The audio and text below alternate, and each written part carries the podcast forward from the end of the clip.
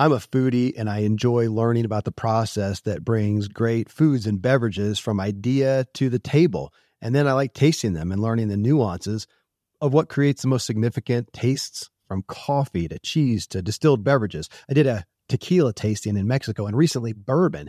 Heaven Hill bottled in bond bourbon really impressed me from the story to the taste. I grew up in Kentucky where horse racing and bourbon are famous, and I got introduced to Heaven Hill bottled in bond bourbon. It's produced by Heaven Hill Distillery, which has been and still remains family owned since 1935. And I'm impressed with the bourbon's ultra rich, smooth taste. And right on the bottle, it states that this bourbon is seven years old, which is actually three times longer than what's required to be certified as bottled in bond. I feel with beverages, the longer the prep, the better the taste. Being a bottled in bond product means it must pass a list of seven requirements that set the standard for this quality bourbon. So look for it at your local store. Heaven Hill reminds you to think wisely and drink wisely. I am so excited about a way that you can truly live your life to the fullest. It's our newest product called the Ziglar Vault. I'll take just a minute to tell you what's up on the web. The Vault includes all of Zig's best audio and video materials. It's for you to access wherever and whenever you want to for a monthly subscription of $14.97. You can listen and watch whatever topic you want to learn more about, as well as download your favorites. Weekly, we are adding new information and new speakers. You're certainly welcome to call me for more information. 972 383 3268. You can also find some good help at ZiglarVault.com. Welcome to the Ziglar Inspire Podcast. Ziglar Inspire Podcast.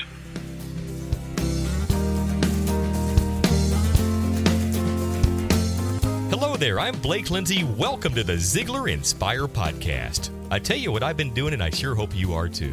Sharing Zig's motivational freebie with as many people as possible. The Ziglar Inspire Podcast is here every week, and we're glad you are too. Have you ever asked yourself the question, What do my customers want? I imagine you probably have. Well, today you are going to find out the answer to that question. Let's listen together to Bryan Flanagan, a co presenter with Zig Ziglar, as he walks us through the thought process of what it is your customer really wants.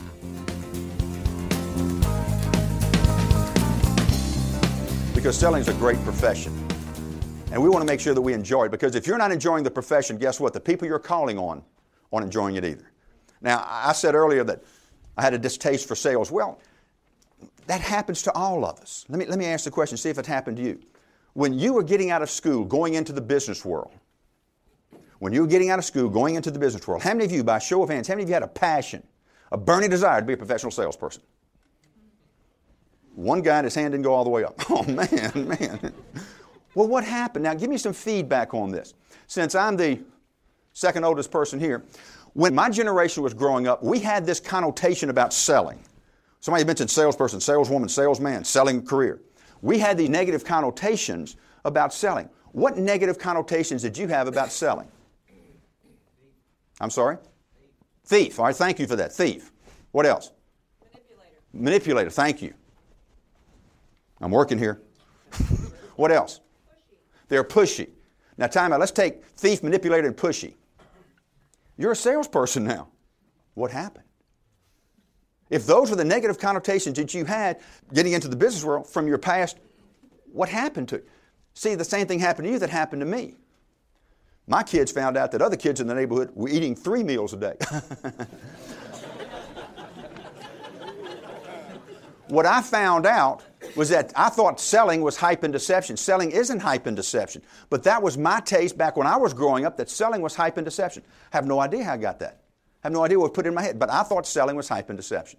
So here's the story of how I got into sales.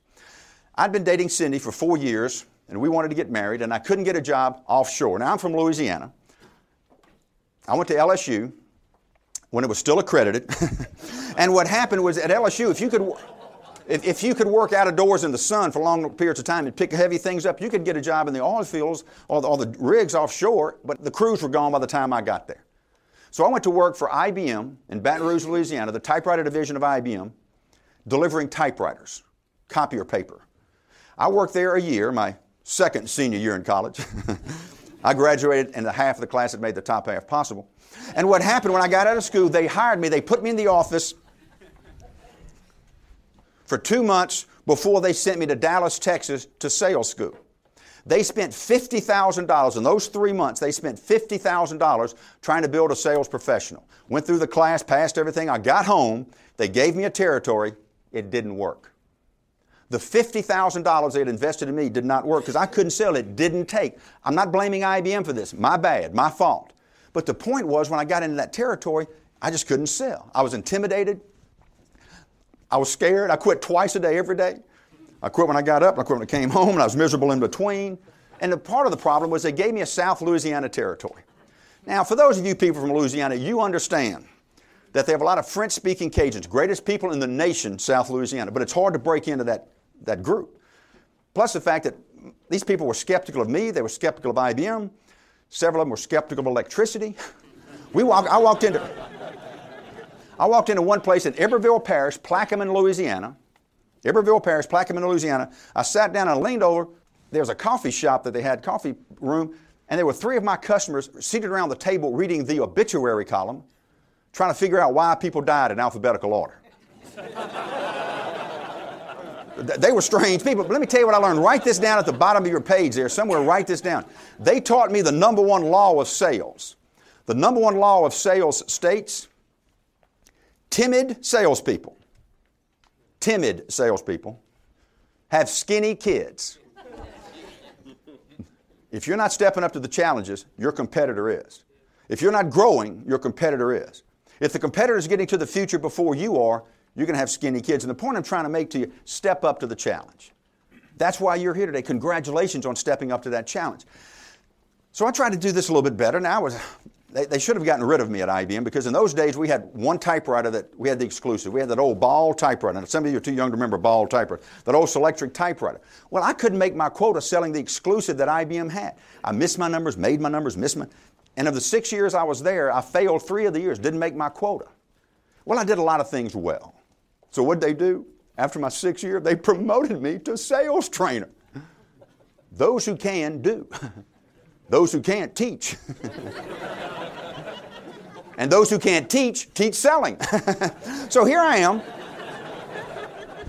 I get to the 23rd floor, one main place. I get out and I look at all these people from different parts of the world. Kathy was from Chicago. Linda was from New York. Joe was from Seattle. Ron was from Boston. Mike was from Atlanta. And I was a little Baton Rouge, Louisiana. Little guy from a little town that had a little image of himself. So every day I'd get out of the elevator, I'd run to my office, and I'd close the door, think I could fake it another day because I wasn't in the same league with these other 24 staff people that were vying for the next job. So Cindy hadn't finished her, her teaching in, in Louisiana yet, so she hadn't moved. I was living in a hotel. One of my buddies said, Bryan, go out and buy a book. I love this book. You ought to go out and buy it. Buy a book called See at the Top by a guy named Zig Ziglar. Well, as you can see, this is the first book. It's kind of dog. It's mine. It's, it's got my notes in it, and it's dog-eared, and I've, I travel with this thing. Well, I get to the office every morning early, and I start reading this book, and I got to page 48, and my world changed. On page 48, Zig says this You cannot consistently perform in a manner that's inconsistent with the way you see yourself. You cannot consistently perform in a manner that's inconsistent with the way you see yourself. Your self image will lead you to the top of the stairway or put you on an escalator to the basement. My mother had told me that for 30 years. My wife had told me that for eight years. But until an outsider put it in black and white, it had no meaning to me. I liked that. I needed that. I, I internalized that page. In fact, I read the rest of the 384 pages. And two years later, I go to San Francisco, California, to the largest branch office of the typewriter division as a sales manager, and I deserve to be there. Why? What changed? I submit to you that this $12.95 investment that I made in myself outperformed the $50,000 that IBM had made in me. Why? IBM was trying to build a professional. Zig was building the person. Make sure that you invest more in yourself than you do in your career. I stand and submit to you the 17 years I've been with Zig, I've seen this, and I've seen it the 14 years I spent with the IBM Corporation. That you can try to build a professional, that's good. But I believe you build better people, they will build better professionals. And unfortunately, some of us do it backwards make sure that you build yourself. It's very important because I'm not sure that I want a professional salespeople calling on me as much as I want professional people calling on me. And there's a big difference. And once again, congratulations on investing in yourself. Invest more in yourself than you do in your career. Well, and, and, I'll finish the story a little later, but what happened was that I felt better about myself. I thought I had the confidence to do that. Zig sparked some things in me, and obviously, you've been sparked also, or you wouldn't be here, you wouldn't be listening to this recording. Let's get you involved right now. If you'll turn to the next page, you'll see two boxes. You'll see two boxes. On the first box, what I'm asking you, of all the things you sell, of all the things you sell, list three things that you sell. Ready? Grow. Of all the things you sell, list three things that you sell.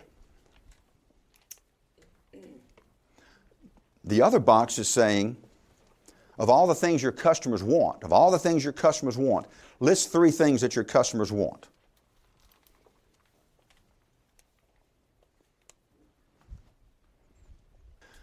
All right, I took a little spot check, walked throughout the room, took a little spot check, and here's what I saw in the first box. All I looked was the first box of the people up front in the first couple of rows here.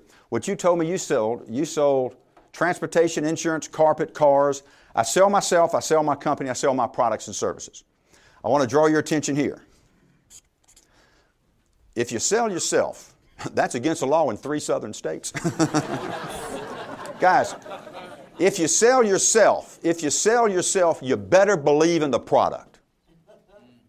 Let's take a look. And I didn't see what your customers want. I know that you can't read this in the, in the remedial group in the back. But I know that you, this is what you sell, this is what the customers want. If you would, kind of raise your hand and shout out what you said that you wrote here. What do your customers want? Please help me with that. What do your customers want? Yes, sir. Solution. They want solution. Let me write that up there. Do not count off for spelling. In the public school system in Louisiana, spelling was an elective. Customer, say solutions. Thank you. What else? What do you sell? What do your customers want? I'm sorry. What do your customers want? Yes, sir. They want quality. They want service. Yes, sir. Fair prices. Fair prices. Not prices. They want fair prices. Yes, sir. Lifestyle. I'm sorry, a little louder. Lifestyle. Lifestyle. Let's stop right here. I'm sorry, one more. Yes, sir. Information. They want information. All right, let's stop right there. So, what you said that you sold, you sold transportation, insurance, carpet, cars, myself, my company, my products and services. What your customers want solutions, quality, service, fair prices, information, and lifestyles. Man, I got here just in time. you got a problem. If that list will looking you in the face, if that list was staring you in the face, if you're selling carpet and cars and transportation, and they wanted lifestyle, Quality and solutions. What's your problem? Selling the wrong thing. Selling the wrong thing. A little louder, Tony. Selling You're selling the wrong. Your list don't match. And guys, gals, your list have got to match. You're saying, Bryan, that's a trick question. Wait, that's a trick question. It's not a trick question. This is a trick question. How much commission do you receive on the sales you almost close? Same commission Zig pays me, not a zip zero. And guys, gals, you can miss the sale by this much or this much, and you make the same amount of money. This is not a trick question. This is huge. And let me tell you how huge it is. I had to fight this. I asked Zig for a job in 1981 in Phoenix, Arizona. He turned me down. He, he was a better prospect than I was a salesman. March of 1984, I go to work for Zig. Here's a guy that has impacted my life, my family's life. I'm living the dream. 90 days into this, Zig comes to my desk and said, Bryan, I'd like to go to lunch. I said, Zig, I'll be there. He leaves, goes to his office. I pick up the phone. I'll call Cindy. Cindy, Zig's having lunch with me. Promotion, we've been here 90 days. Bing, bing, we're going to make some money now. We're in. We go to lunch. Zig doesn't talk about promotion, he talks about performance. He said, Flanagan, 90 days ago, we forecasted your sales as here. They've come in flat for the last 90 days. What's the deal? I thought he was going to fire me. So I leaned over and I said, I love you, man. he said, regardless of that, what do you say? I said, Zig, every day I come to the office. I hit it a lick every day. I sell books, tapes, and seminar seats. He said, Bryan, that's the problem. We don't sell books, tapes, and seminar seats at the Zig Ziglar Corporation. Zig, what do we do? Bryan, we provide information that's contained in books, tapes, and seminar seats. If our clients apply the information correctly, what we sell is a better self, a better family, and a better career. Zig, one more time. Bryan, we sell better self, better family, better career. So I look at that, I, I hear that, I look back six years prior when I read this book. In 1978, I was not into self development. I was not a bookworm, a tapeworm. I didn't know that all this thing, I didn't know he had tapes in 1978. But I got this book because I didn't want to read a 384 page book. I wanted to stop being scared. I wanted to be equal. I wanted to have confidence in myself that I could compete with all these guys and gals from these large organizations and hold my own as an IBM sales manager two years when I got promoted, if I got promoted. That's what I wanted. And the problem is sometimes we interpret what we do, but not what we do for the customer. That is a very important point to remember in sales. What do you sell and what do your customers want? If you were to make these two lists, would they match? Today, as you go about your day, think about how you are talking to your prospects. Are you telling them all about the great features and products you have? Or are you sharing the benefits they'll receive? Tune in next week for another dose of inspiration and something to think about. Until then, I'm Blake Lindsay, encouraging you to live your life to the fullest. Ziglar. Ziglar. Inspiring true performance.